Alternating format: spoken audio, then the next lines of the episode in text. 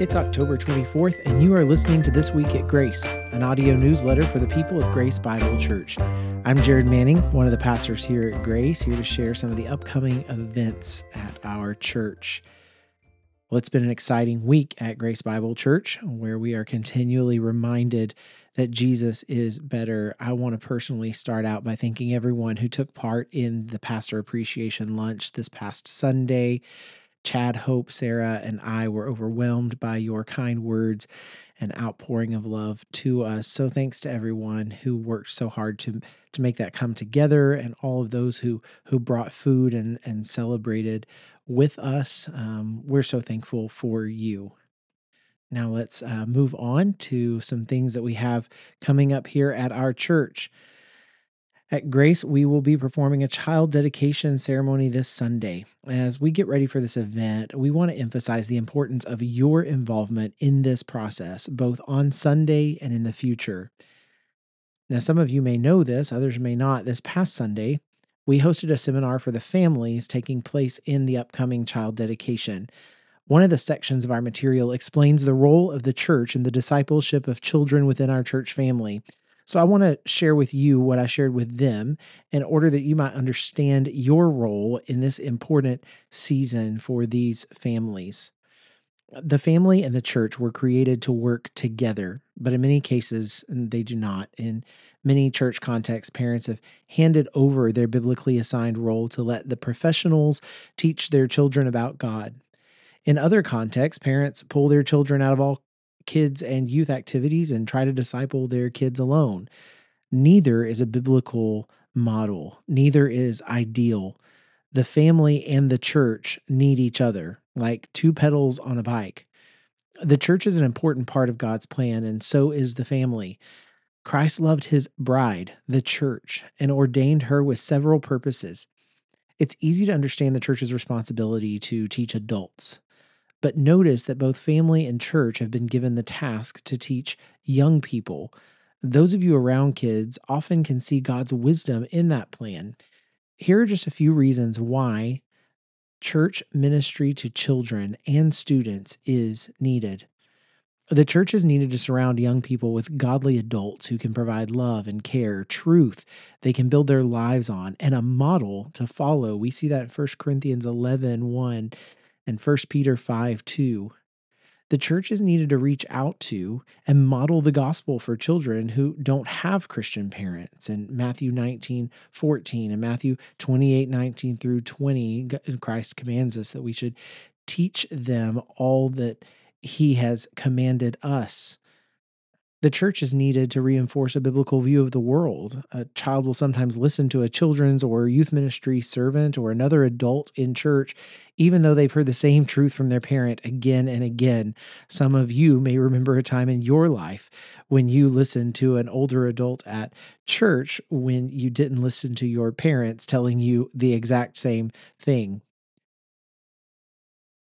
Also, when there's a major family conflict, the church is needed to be a neutral third party, serving as an impartial advisor between parents and children, bringing about reconciliation as we're called to the ministry of reconciliation in 2 Corinthians 5 18. The church is also needed to connect believing young people with other Christians who support, encourage, and keep them accountable, as we see in Hebrews 10 25. The church is needed to provide opportunities for young people to use their gifts and to, to learn to serve the body of Christ.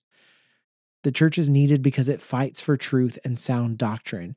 It protects families from being drawn away by false teaching. And lastly, the church is needed because spiritual growth generally happens within the context of the church. We see this in Ephesians 4 11 through 16. The, the Apostle Paul speaks to this very thing. But it's not only the kids that need the church, uh, the parents that you're going to see on Sunday morning, they need you as well. When the responsibility to teach our children about God is overwhelming, the church is there to help. The church teaches us as parents how to teach and trains us in how to train. God showed parents great grace when he blessed them with the church community. The church is the partner to parents in the task of teaching our children about God. So it's my prayer that as we go through this child dedication on Sunday, that we as a church family take this task seriously as we seek to make disciples of the next generation. Speaking of the next generation, Coming up on November 4th, there will be a Children's Missions Day at Texas Port Ministry. The kids will be wrapping Christmas gifts for seafarers coming into the port around the holidays. This is a wonderful opportunity for them to give back and to understand the joy of serving others. So I would encourage you to take this opportunity to take your kids for just two hours, 10 to 12 on November 4th, um, out to the port ministry to wrap these gifts and to serve others. Also, ladies, uh, we want you to mark your calendar for December 3rd.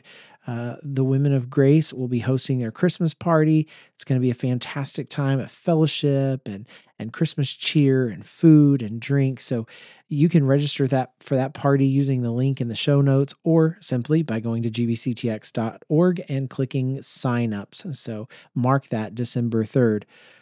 On a different note, uh, we're adding a new segment to the podcast called Meet Our Missionaries. So, if you're a member giving to what God has called us to, your money goes to support some fantastic missionaries and church planters around the world.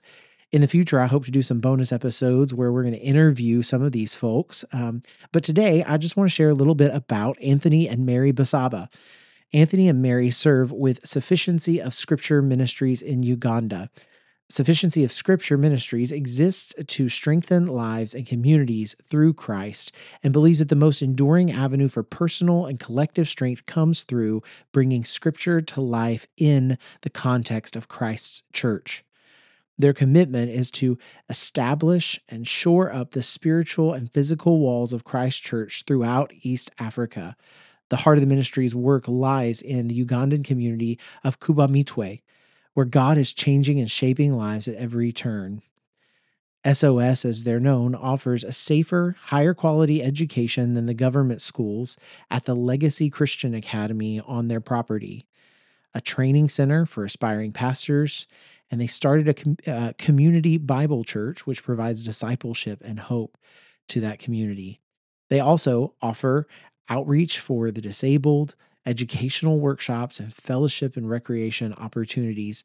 Their goal is to strengthen churches in East Africa and to see Christ reigning as king in the lives of people both in Kubamitwe and abroad. Anthony, a Ugandan and SOS senior employee since 2007, and his wife Mary have been married since 2012. After spending a couple of years in the U.S. for seminary, they rejoined SOS Ministries in May of 2016, where Anthony was reacquired as the manager of community outreach. Since then, he's also been designated to manage SOS's 25 member security team and the disability ministry. Um, Mary, who is a registered nurse, is also gifted in administrative skills, a helpful support to Anthony's work and to SOS as a coordinator for visitors and teams coming in. She's the children's church director there at Community Bible and manages her home. They have four children. Hannah, who was born in October of 2013, arrived in Uganda when she was two and a half. The only things she says she remembers of America are her grandparents, her Aunt Becky, and Costco. Seven months after arriving in Uganda, the Lord provided two other children who needed fostering and a family Solomon, who was born in 2010, and Ruth Annette, who was born in October of 2011. Micah was a blessing added to their family in June of 2019. If you want to learn more about SOS Ministries, you can follow the link to their website in the show notes. We'd love for you to go familiarize yourself with all that's going on over there. They also have opportunities for you as a family to sponsor children in that village in Uganda and opportunities to come to Uganda to visit SOS and meet the kids that you are sponsoring. As for our upcoming Sunday worship service, the set list of songs can be found on the Spotify playlist that's going to be linked in the show notes. We hope you'll use those um, to become familiar with the songs for this Sunday. Use those in your family worship time, in your drive back and forth to school or to work. As always, your pastors and elders are here to pray for you and to shepherd you. So please reach out with any prayer requests or needs that you might have on our website at gbctx.org. I'm looking forward to seeing you uh, and worshiping with you this Sunday. And remember that Jesus is better.